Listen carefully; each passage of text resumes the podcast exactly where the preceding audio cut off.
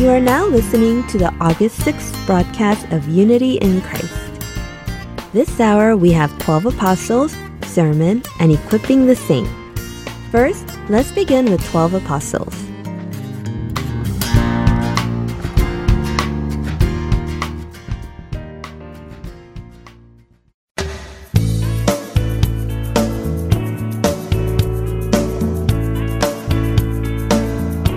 Hello, this is Brian Winston with the 12 Apostles of Jesus. Do you know of someone around you who is very temperamental, hot blooded, easy to anger, and frowning all the time? This person is readily provoked to say, Don't start with me, or you'll get burned. This person is like a ticking time bomb that is about to go off. Well, if you did think of someone, James was like that person. Jesus gave a nickname, Boanerges, to James. It means son of thunder and was used to refer to somebody with a fiery temperament. James was like that. There is one incident recorded in the Bible that explicitly demonstrated how his temper could flare up. One day, Jesus and his disciples were on their way to Jerusalem. They were about to go through the land of Samaria. During that time, many Jewish people despised Samaria. So, to avoid meeting the people there, they went around Samaria instead of going through it.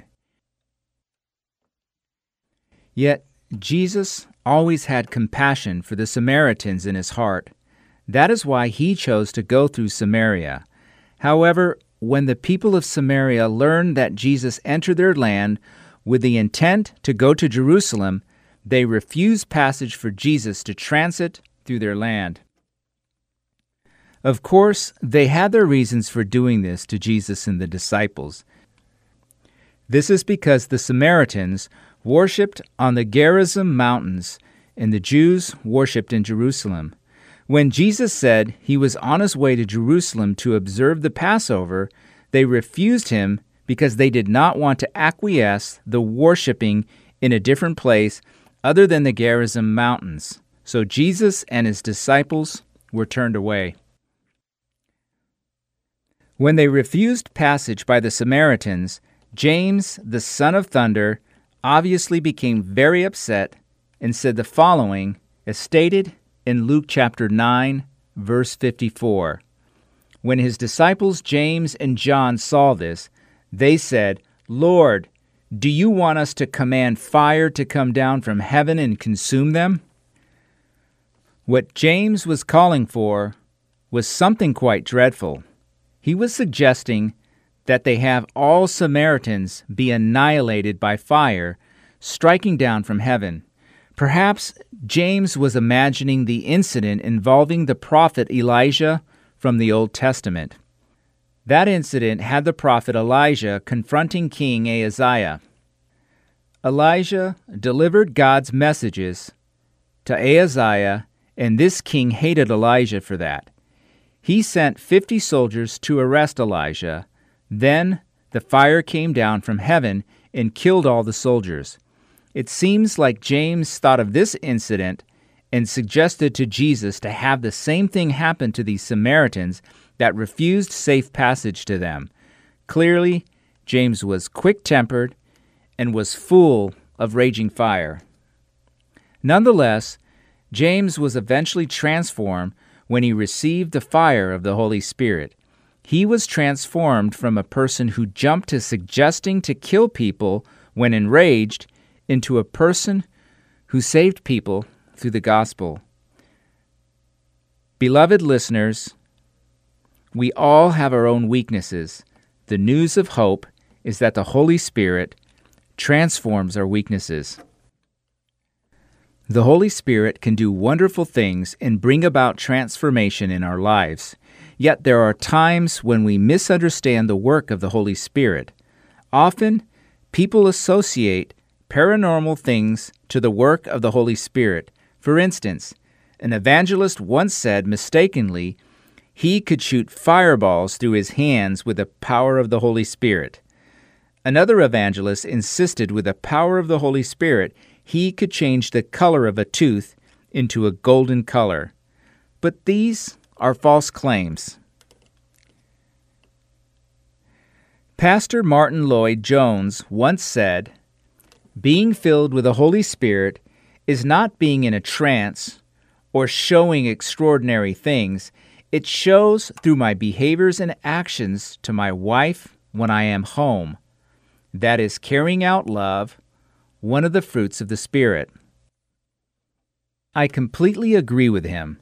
Some people think the Holy Spirit is like an energy drink that could give us extra power when we need it. But the Holy Spirit is not that. The Holy Spirit is a person with his own personality and moves among us to intercede and guide us. We will bear the fruit of the Spirit when we have a close relationship with him and accept his influence. The following song describes the power of the Holy Spirit.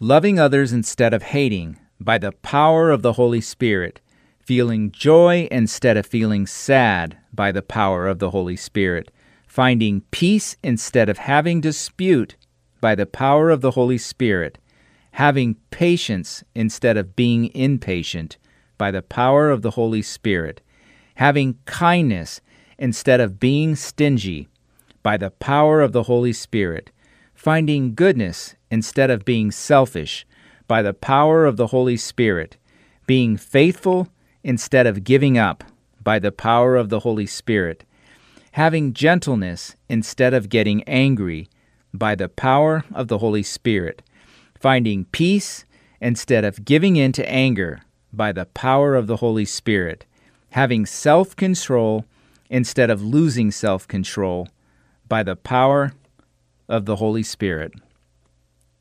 These are the fruit of the Spirit.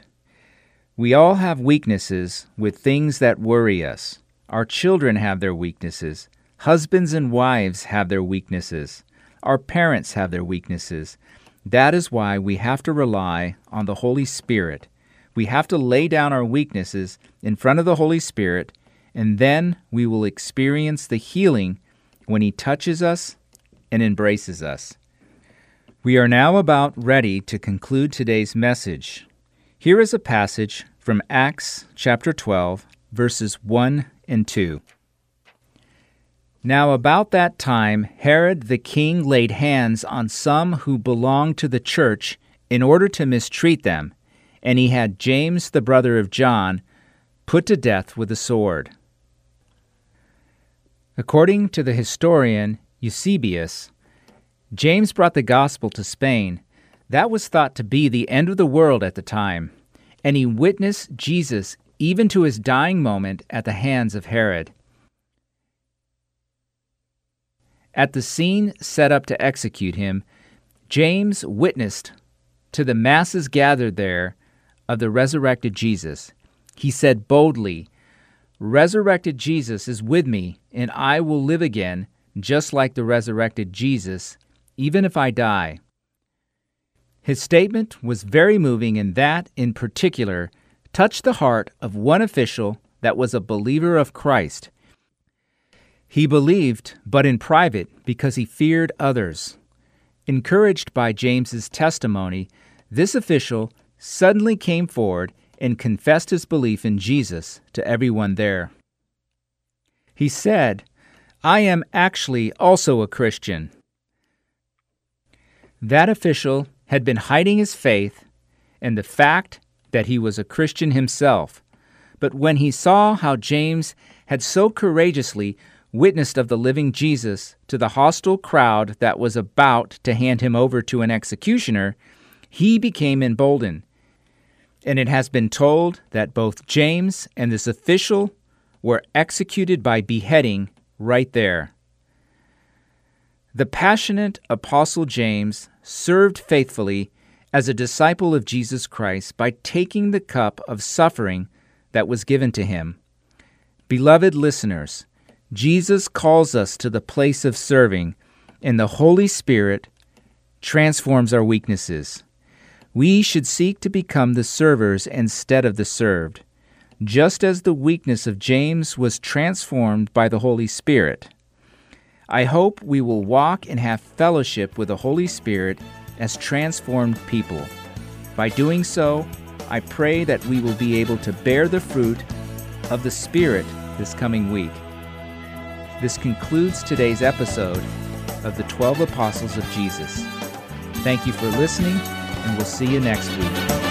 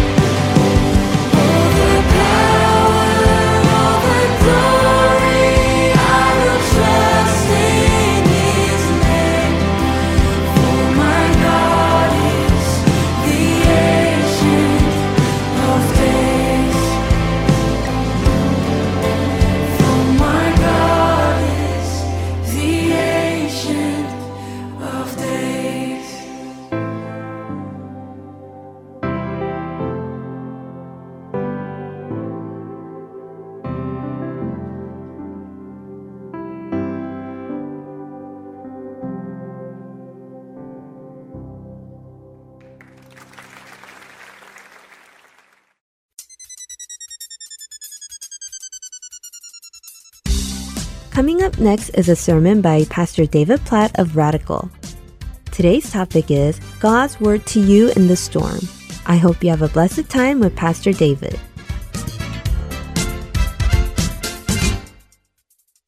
You have a Bible, and I hope you or somebody around you does that you can look on with. Let me invite you to open with me to Mark chapter 6. So, Jesus' disciples get back from the short term mission trip and they debrief, much like we did last week. And then Jesus includes them in a miracle of feeding over 5,000 people with five loaves of bread and two fish. And we know, based on another account of this story from one, one of Jesus' other disciples, John, that right after Jesus fed all these people, they were ready to crown Jesus king. Mark it down. People love free food. But Jesus knew it was not God the Father's plan for him to be crowned king in that way at that time. So he wanted to get the disciples away from that crowd as fast as possible. That's where we pick up in Mark chapter 6 verse 45. I'll have it on the screen if you don't have a Bible, but follow along with me. So here is what happens next. Immediately, he made his disciples get into the boat and go before him to the other side, to Bethsaida, while he dismissed the crowd. And after he had taken leave of them, he went up on the mountain to pray. And when evening came, the boat was out on the sea, and he was alone on the land. And he saw that they were making headway painfully, for the wind was against them. And about the fourth watch of the night, he came to them walking on the sea. He meant to pass by them, but when they saw him walking on the sea, they thought it was a ghost and cried out, for they all saw him and were terrified. But immediately he spoke to them and said, Take heart, it is I. Do not be afraid. And he got into the boat with them, and the wind ceased. And they were utterly astounded. They did not understand about the loaves, but their hearts were hardened. When they had crossed over, they came to land at Gennesaret and moored to the shore. And when they got out of the boat, the people immediately recognized him and ran about the whole region and began to bring the sick people on their beds to wherever they heard he was. And wherever he came, in villages, cities, or countryside, they laid the sick in the marketplaces and implored him that they might touch even the fringe of his garment. And as many as touched it were made well. Oh, there's so much here and so much that relates to the needs in our lives, the challenges we walk through. So I'm going to use this imagery of a storm on the sea with wind and waves to represent the challenges that you might be walking through right now. And I just want you to hear straight from God what He is saying to you in the middle of any, every storm in your life. So, God's word to you in the storm. Or if you're not walking through storms right now, maybe to write these things down and hide them in your heart so you can have them ready to pull out for whenever the next storm comes. So here's what God is saying in His Word. In the middle of the storm, first and foremost, Jesus calls you into storms. Jesus calls you into storms. So, did you notice from the very beginning of this passage, Jesus calls you into storms? Did you notice from the very beginning that Jesus is the one who made his disciples get into the boat and go before him to the other side? In other words, Jesus sent his disciples into what would turn into a storm. So that probably happened around 7, 8, 9 o'clock at night once it had gotten dark and people had eaten. Then later in verse 48, Mark tells us that Jesus came out to them on the sea about the fourth watch of the night. So that's anywhere between three, four, five, maybe six o'clock in the morning. So the picture is these disciples were on this boat for at least six hours if not 9, 10, 11 hours by themselves, making headway painfully with the wind against them. Matthew, in his account of this story, says they were being beaten by the waves.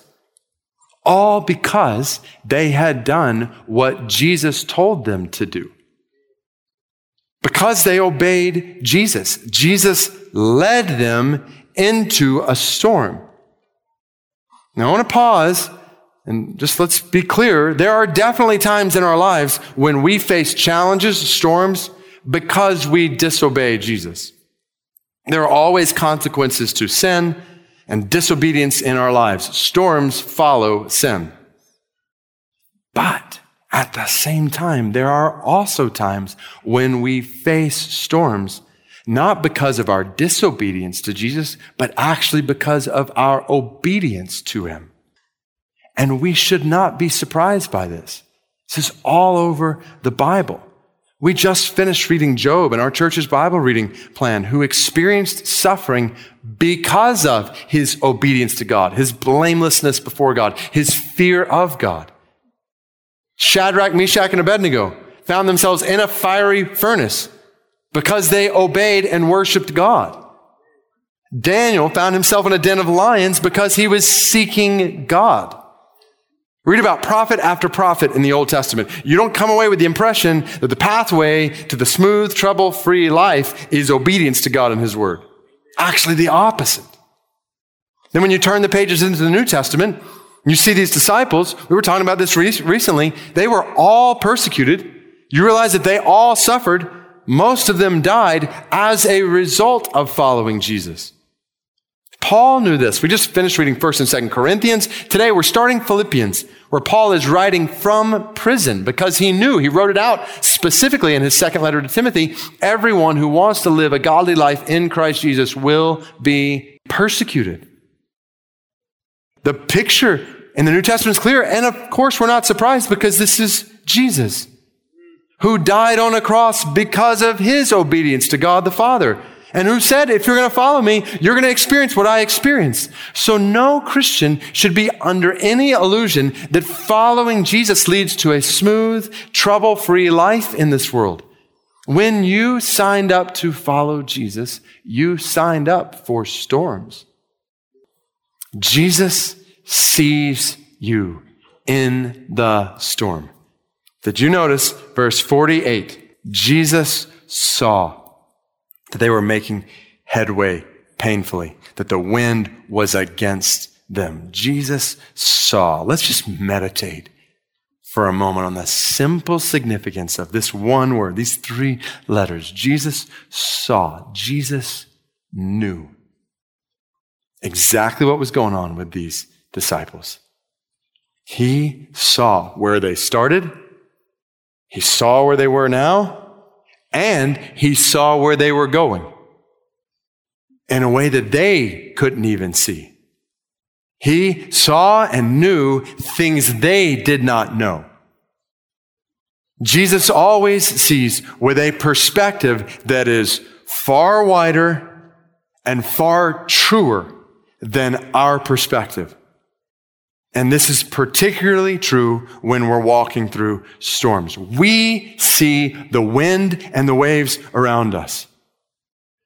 Many times that's all we can see, which cause fear to rise up in us. Like, what's going to happen? The wind and the waves cause confusion. Why is this happening? The wind and the waves cause question. How, how do I get through this? But here's Jesus on the side of the mountain, and he sees and knows it all in a way the disciples didn't see and couldn't know. In ways that you and I, when we're in the storm, can't see and don't know. Didn't we see this in the book of Job? Remember how the whole story of Job is told to us in a way that even we see what Job doesn't see. In that first chapter, before anything bad happens, we see this conversation in heaven between God and Satan. This angelic assembly surrounding God that ultimately leads to Job's storms. But at no point does Job know anything about that conversation. In the whole story, all he sees is the storm around him. That's all he knows. But even you and I, as we read the book, we have a different perspective. We know where the story starts. We can even flip to the last chapter to see where it ends. Which means we have a whole different perspective that helps us understand what's happening to Job. We know that God honors Job as holy. We know that Job will eventually be restored. But Job doesn't know any of that. And that's part of the point of the book. Whenever we walk through storms, we always, always, always have a limited perspective. Now, I'm not saying that anytime we suffer, We can conclude that God has had a conversation with Satan in heaven about our lives like he did about Job. But the reality is, no matter what happens in our storms, our perspective is always partial. It's limited. And part of the point of the book of Job is to remind us there's a whole nother perspective. The perspective of the God who sees and knows all. Just imagine the broader, wider, truer, more complete perspective of Job's story. There stands Satan before God, surrounded by 10,000 angels. Satan accusing Job of false worship, saying God has to pay people to worship him. And God responds and says, You may do all these things to Job. And Satan does. Satan strikes down Job's oxen and donkeys, his sheep, his camels, his servants, and then his children. And a hush comes over heaven as God, Satan, and 10,000 angels wait in silence to see Job's response. And Job falls on his knees in worship, looks up to heaven, and says, The Lord gave, and the Lord has taken away. Blessed be the name of the Lord. And totally unbeknownst to Job, at that moment, 20,000 angels' arms shoot into the air and 10,000 angel voices shout, Worthy is the God of Job, as Satan goes running out of God's presence. That perspective changes the whole story. But that's the point. Job couldn't see that. And when you and I walk through storms, we never see the whole story. And we won't see it completely this side of heaven, but we can trust Jesus sees. He sees, he knows in the middle of the storm, Jesus sees you. He knows you. And he sees and knows every other person and every single detail in ways you could never see or know. Just hide this away in your heart. When you struggle to see him, know that he sees you. Now, that doesn't make everything easy, which leads to this next truth from this story for you from God. Jesus prays for you amidst the storm. Jesus prays for you amidst the storm. What a picture. In verse 46, here are the disciples being tossed around in the middle of the sea. And while they're in the storm out there, Jesus is on the mountainside over here, on his knees, praying doubtless, at least in part, interceding for them and their faith amidst the storm they're facing. What a picture. Get in your mind. When we walk through storms, we find ourselves praying all the time God, please help me in this way, please help in that way. And we should pray like that. But at the same time, stop and realize Jesus is praying for you.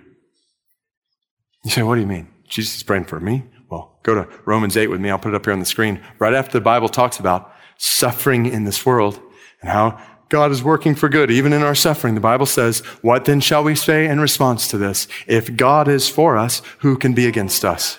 He who did not spare his own son, but willingly gave him up for us all, how will he not also, along with him, graciously give us all things?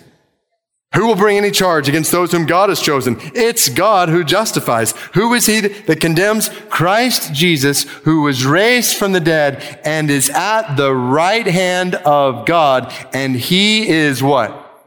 He's interceding for us.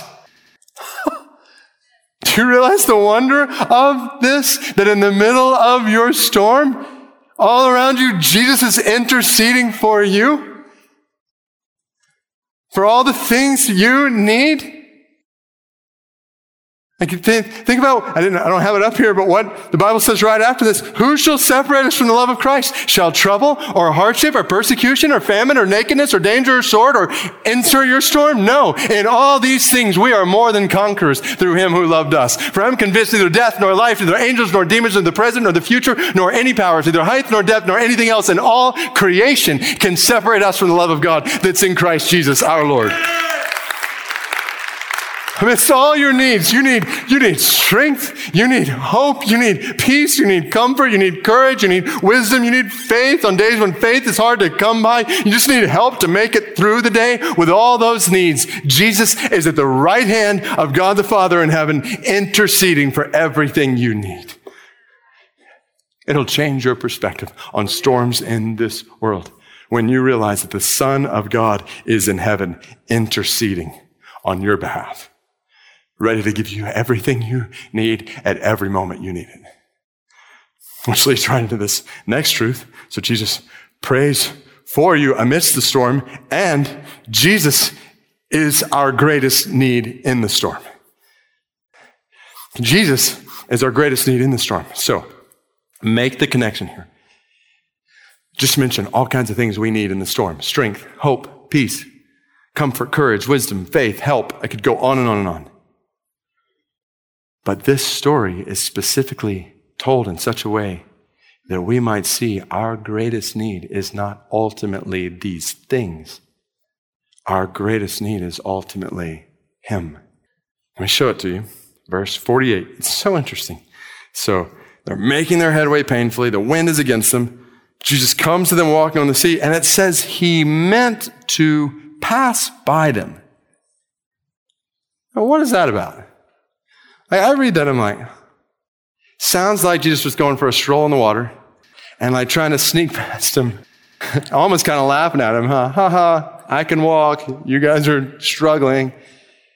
And then he's trying to sneak by, and they're like, oh, that's him. And he's like, oh, no. All right, I'll come over and help you out. Like, that's kind of what, that's the picture you have in your mind, I think. I don't think that's what this is going on here. I mean, for one, Jesus, Jesus could have took a variety of routes across that sea where it had been clear that they couldn't see him. So I, I don't think he was trying to avoid his disciples. And this is where I want you to see the beauty of God's word and the way God's word speaks really intentionally with this language. He meant to pass by them. So that language actually takes us back all the way in the Old Testament, the times when God's people were in difficult days and storms. And God, in the storm, revealed himself to his people in greater ways than they had ever seen before.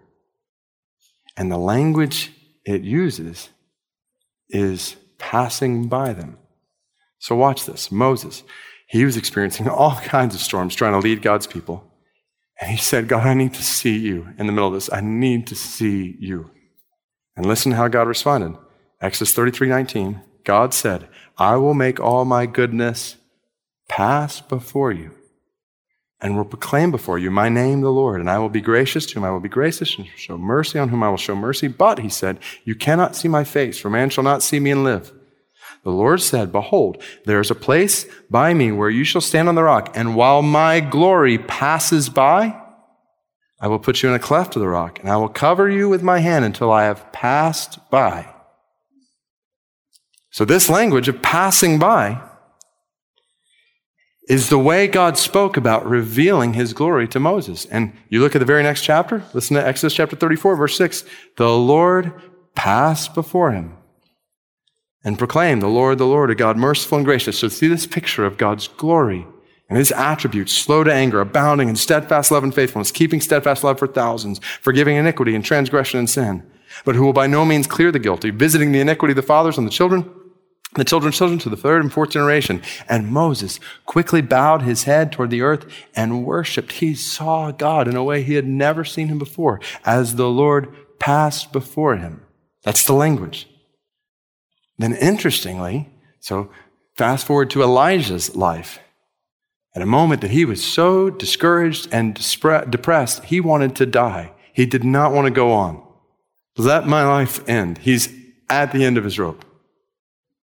So overwhelmed, so heavy. And listen how God revealed himself to Elijah. 1 Kings 19:11. God said, "Go out and stand on the mount before the Lord." And behold, the Lord did what? Passed by And a great and strong wind tore the mountains and broke in pieces the rocks before the Lord, but the Lord was not in the wind. After the wind, an earthquake, but the Lord was not in the earthquake. After the earthquake, a fire, but the Lord was not in the fire. And after the fire, the sound of a low whisper. And when Elijah heard it, he wrapped his face in his cloak and went out and stood at the entrance of the cave. Get the picture. Elijah had seen God reveal himself in fire from heaven, in rain from the sky, in provision of food miraculously. And now God revealed himself to Elijah in the sound of a low whisper in a way he had not seen, heard before. And the way the Bible talks about that is the Lord passing by.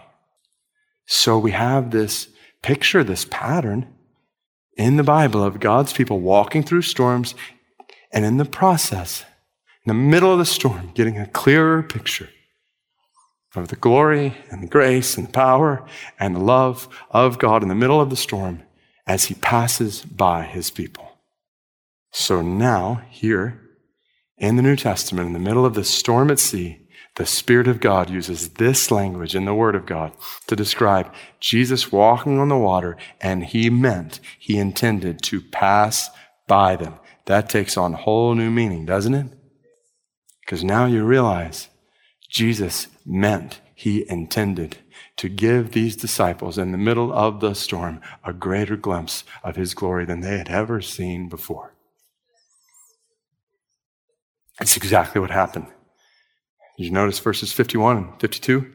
Jesus got in the boat with them, and the wind ceased, and the storm stopped, and they were utterly astounded. Why? Because they didn't understand about the loaves. Their hearts were hard. In other words, they had just seen Jesus perform a miracle, turning five loaves of bread and two fish into a meal for over 5,000 people, but they still didn't get it. They didn't realize who Jesus was until this moment. And it's interesting, in Matthew's account of this story, when Jesus gets into the boat, Matthew says, uh, those in the boat worshiped him, saying, Truly you are the Son of God. That's the first time in the Bible that the disciples realize and confess that Jesus is the Son of God, a title for God in the flesh. It was in the middle of the storm they came to that realization.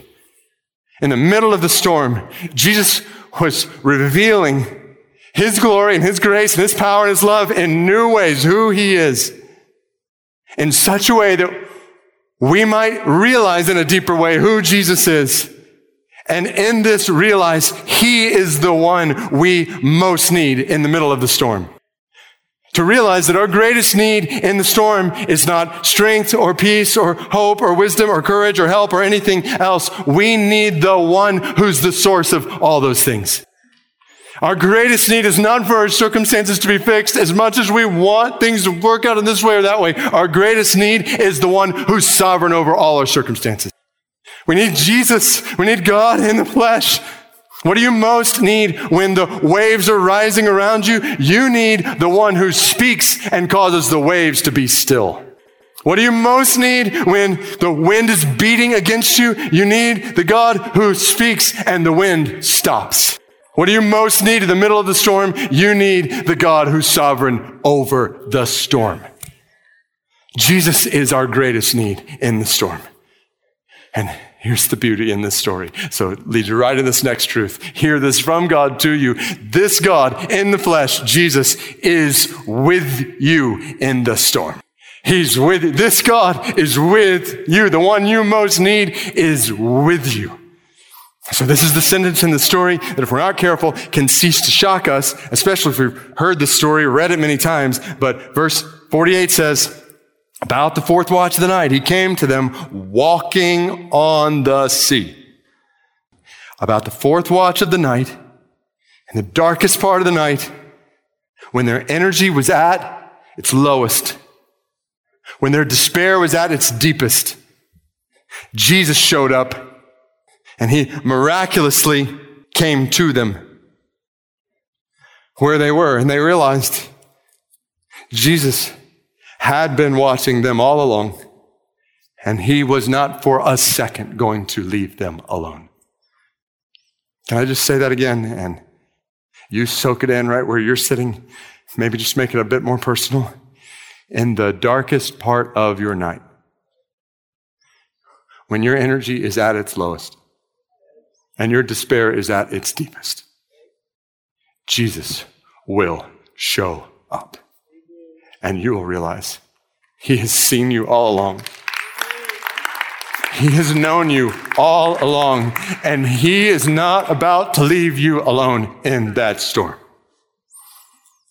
Jesus is with you in the storm, not distant from you, right there with you. And you listen to verse 49, it gets even better. It says, when they Jesus, saw Jesus walking on the water, they thought he, or actually it says it, they thought it was a ghost. So they cried out in fear, in terror. So, and it's interesting. This is not a cry of faith. This is a cry of fear. There's essentially no faith in what they were saying. Yet Jesus comes to them anyway, and listen to his language immediately. He speaks to them and says, Take heart. It's I. Do not be afraid. What a beautiful picture of the mercy and kindness of Jesus to come to us where we are, even in our cries of fear, and to comfort us. Isn't this encouraging, particularly on days when our faith is waning and maybe even non existent? Instead, we're just afraid, or we're confused, or we're frustrated, or burdened, or worried, or anxious. And the truth is, we're lacking faith. Even in that moment, Jesus comes to us and says, Take heart. It's I. I'm here. Don't be worried. Don't be anxious. Don't be afraid. I am with you. I'm with you. Even when we can't muster up that cry of faith, He's still pursuing us. And not only with us, but we can trust Him. He's going to lead us through this. Next, the next to the last truth Jesus will lead you through the storm. He will lead you through the storm. Jesus gets into the boat with him, and the wind ceases. And they cross over to the other side. It was a long night. It took us seconds to read this story, it was hours of can we keep this up? How long is this going to last? Will this ever end? And finally, it ended. Now, here's the deal I obviously do not know how your story or how the storms you're in now or you face in the future will unfold. And you don't know that either. But here's what I do know, and here's what you can know for all who love and trust and worship God, you can know this. Jesus will lead you through to the end, and the end will be good. Guaranteed. Say, how can you say that? Well, it's straight from God. We know. We know that for those who love God, all things. All things. All things. In, in the original language of the New Testament, all things there means all things. All things work together. For what? For good, for good, for good, for those who are called according to his purpose. And what's that purpose? Ah, see the God who sees and knows from the beginning God saw you way before this storm ever started, all the way back to before you were born. He foreknew you and predestined you to be conformed to the image of His Son, to be renewed and restored into the image that you were made to experience life in. And those He predestined, he also called, those whom he called, he also justified, and those whom he justified, he also what? glorified. That's where it's all headed. Glory. Glory. It's where it's all going. So brother or sister in Christ, in the middle of the storm, take heart. There's a lot we don't know in the storm, but we do know this beyond the shadow of a doubt. For all who keep their eyes fixed on Jesus, trusting in Jesus, He will lead you through the storm. He will lead you through the storm. And not just you. That's the last truth. Part of me wants to stop right here. Just soak this in in each of our lives, but it's not where the passage today stops. So I'd be remiss if I didn't mention this last truth. Not only will Jesus lead you through the storm, but Jesus is not just for you and your storms. He's for others and their storms. So our, our passage doesn't end with the disciples safe on the other side. It ends with more and more people who are sick being made well. Jesus is not just for you in your storms. He's for others in their storms. So have a different perspective this week as you go out into this world. Maybe in similar way to what I was sharing at the beginning as pastor about to speak this word, to realize the people you're around all week long have needs in their lives. They're walking through challenges too. So other students, other friends of yours, on campus, at school, other coworkers, neighbors, that person waiting on you at the restaurant. These are people with needs in their lives and their families. And Jesus is for them in their storms. He's brought you across their path to be a reflection of His love for them, to point them to His love for them. So live with that perspective. In a world of need right around us, an urgent spiritual and physical need far beyond us, don't just receive this truth in your life. Spread this truth through your life. Don't just be comforted by Jesus in your life. Be committed to sharing Jesus' love with others' lives. We live to spread the good news of Jesus with you in the storm.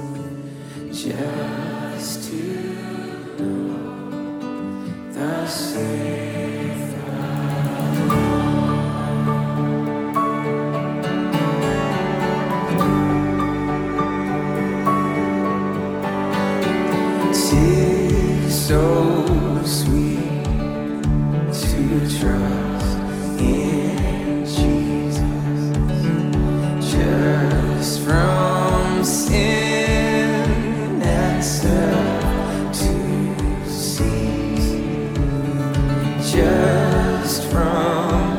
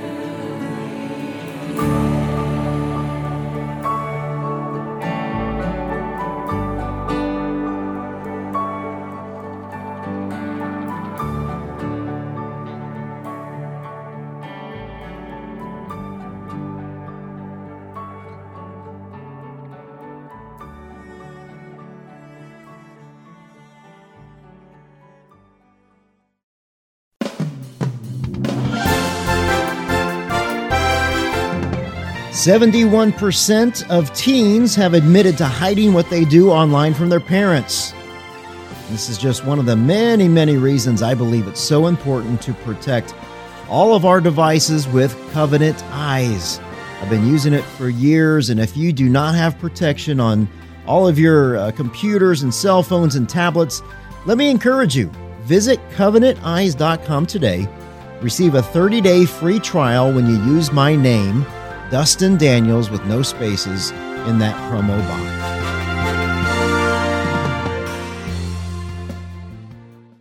The following program is called Equipping the Saints.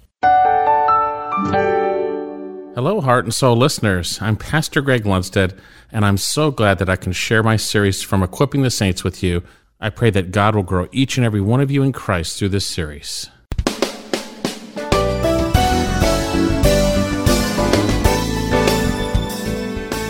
Do you not know your body is the temple of the Holy Spirit who is in you? whom you have from God, and that, notice this, and that you are not your own. For you have been bought with a price. Therefore glorify God in your body. The reality is we are not our own. We have been bought. We have been purchased by Christ, by the shed blood of Jesus Christ. Peter was a bondservant of Jesus Christ the Lord. He was a bondservant in the sense that he recognized he was owned by Christ and has been bound over to do his will and obey him.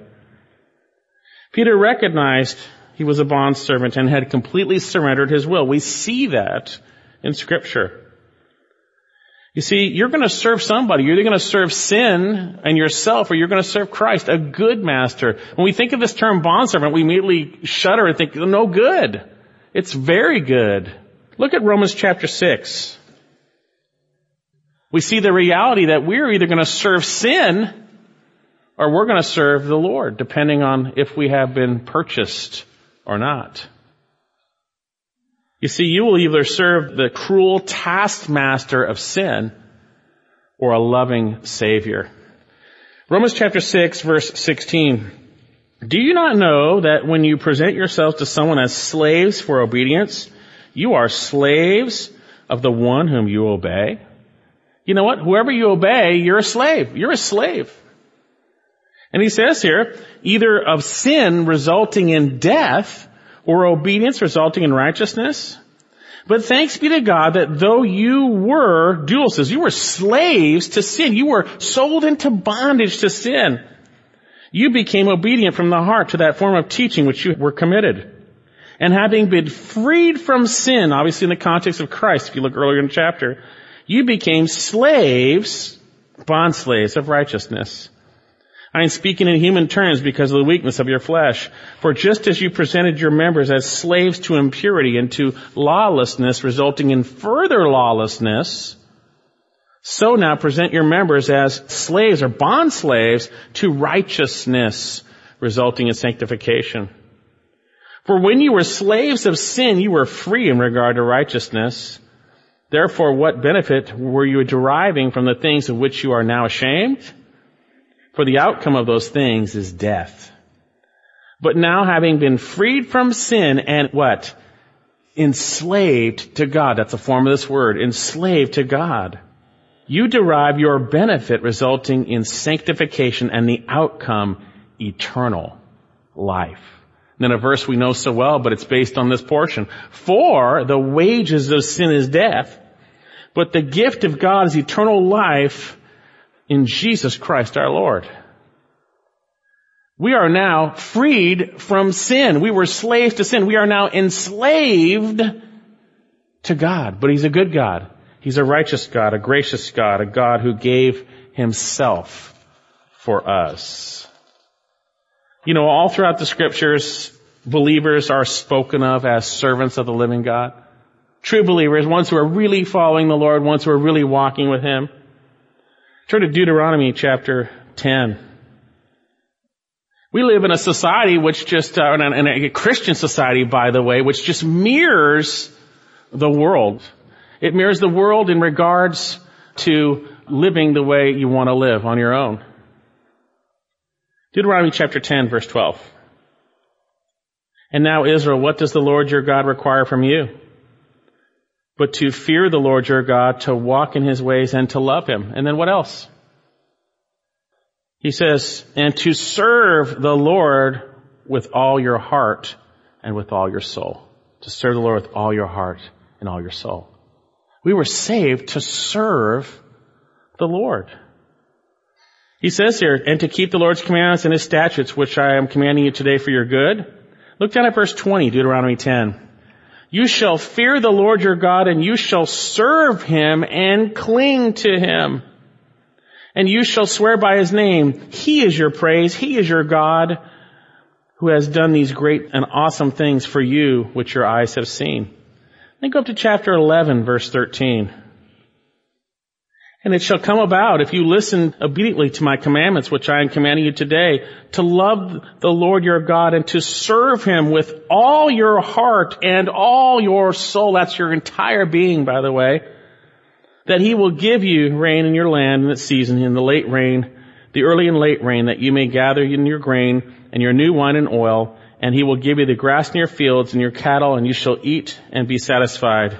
Beware lest your hearts be deceived and you turn away and serve other gods and worship them.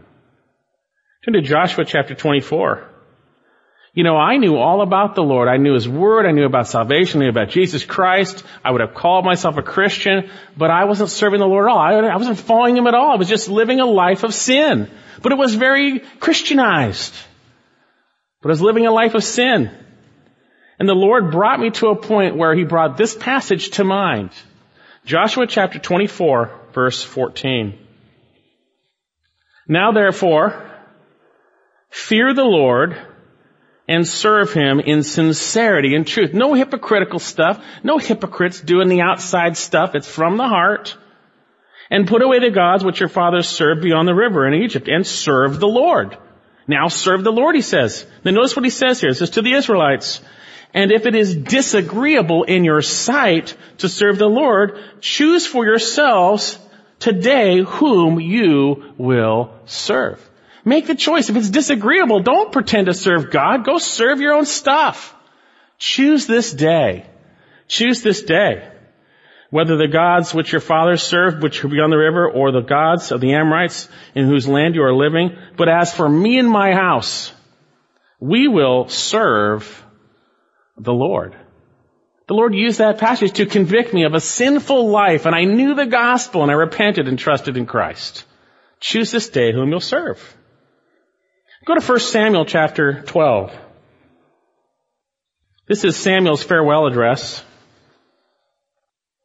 1 Samuel chapter 12 verse 20. And Samuel said to the people, Do not fear, you have committed all this evil.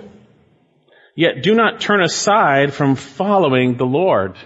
Notice he's going to talk about following the Lord and really serving the Lord together. Do not turn aside from following the Lord, but what? Serve the Lord with your whole heart. It's a willingness. Lord God, I am yours, whatever you want. And he says, and you must not turn aside, for then you will go after futile things which cannot profit or deliver, for they are futile. For the Lord will not abandon his people on account of his great name because the Lord has been pleased to make you a people for himself. Moreover, as for me, far be it from me that I should sin against the Lord by ceasing to pray for you. But I will instruct you in the good and right way. Only fear the Lord and serve him in truth with all your heart. For consider what great things he has done for you. If you've been bought with a price, you're truly saved, you're a bondservant of Christ. Serve the Lord. And throughout the Old Testament, I could share myriads of verses. David, Moses, called the servant of the Lord. We see the apostle Paul refers to himself as a bond slave of Christ Jesus in Romans 1 1, 2 Corinthians 4 5, Galatians 1 10, Philippians 1 1, Titus 1 1. James himself identifies himself as a doulos, a servant, and so does Jude. And so does the apostle John, as we see in the book of Revelation, which we've been studying. Revelation 1 1, the revelation of Jesus Christ, which God gave to show his servants, bond servants the things which must shortly take place. And he sent, communicated it by his angel to his bond servant, John. In 1 Peter chapter 2, not 2 Peter, 1 Peter chapter 2 verse 16, the apostle Peter exhorts those who have been bought with a price, those who have been purchased by the blood of Christ to not use their freedom to sin, but to be slaves of the Lord. 1 Peter chapter 2 verse 16, act as free men, but do not use your freedom as a covering for evil, but use it as bond slaves of God. You see, if you're a true believer, God's word makes it clear. We're servants of the Lord. We've been saved to serve the Lord. Do you see yourself as a servant of the Lord? Do you see that? Being bound over to do His will, His will above everything? Peter understood his purpose was to serve the living God, bringing Him glory, and we've been freed to serve a gracious and good God who gave Himself for us.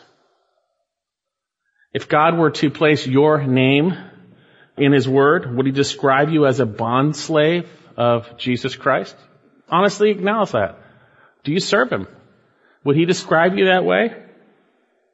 Peter, inspired by the Spirit, says he is a bond slave of Jesus Christ. Choose this day whom you'll serve. So then, right off the bat, we see the heart of Peter. He is sold out to do the will of God. And notice, secondly, he now describes himself as an apostle of Jesus Christ. Back to our passage in 2 Peter. Simon Peter, a bondservant and apostle of Jesus Christ. Notice he describes himself right away as an apostle. And what does that mean? What does the term apostle mean in scripture?